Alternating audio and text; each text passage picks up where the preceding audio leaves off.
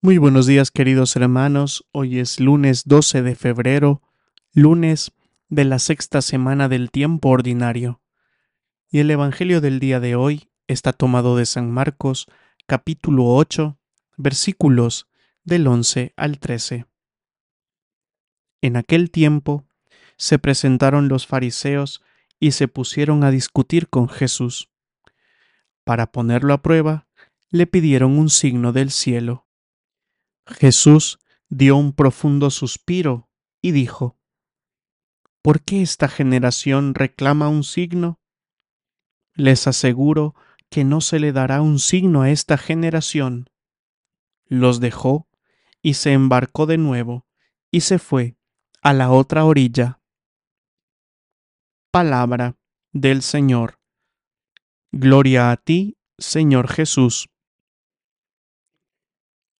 Una de las tentaciones más comunes en las que no pocas personas caemos es en pedir a Dios señales o signos de su amor. Pareciera que la bondad y el amor de Dios dependiera de lo que Él haga o deje de hacer por nosotros. Así, será Él siempre el responsable de las situaciones, descargándonos a nosotros mismos de toda culpa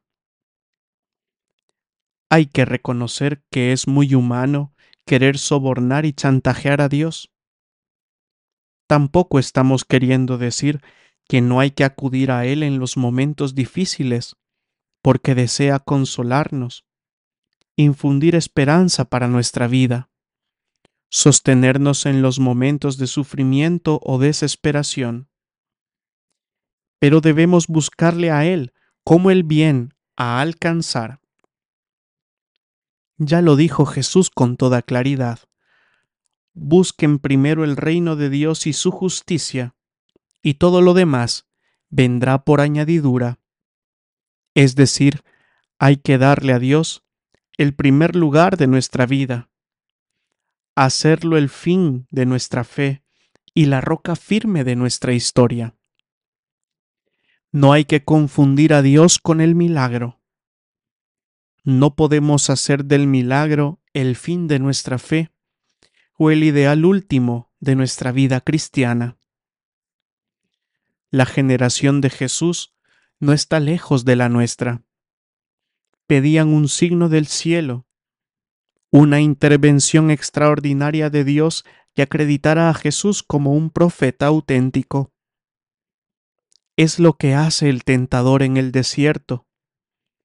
Jesús le responde con fuerza, No tentarás al Señor tu Dios, no le pondrás condiciones, a Dios no se le soborna, a Dios se le ama sobre todas las cosas, se le sirve y se confía en Él, aunque no le entendamos o no recibamos aquello que estábamos pidiendo. San Agustín un hombre que no estaba lleno de frivolidades, nos recuerda que cuando nuestra oración no es escuchada, es porque pedimos mal, con poca fe o sin perseverancia, o con poca humildad y sin paciencia. Dios escucha nuestra oración si lo ponemos a Él en primer lugar, si somos humildes y pacientes, si somos perseverantes y aceptamos su voluntad como un bien mayor. Y la bendición de Dios Todopoderoso, Padre, Hijo y Espíritu Santo, descienda sobre cada uno de ustedes y les acompañe siempre. Amén.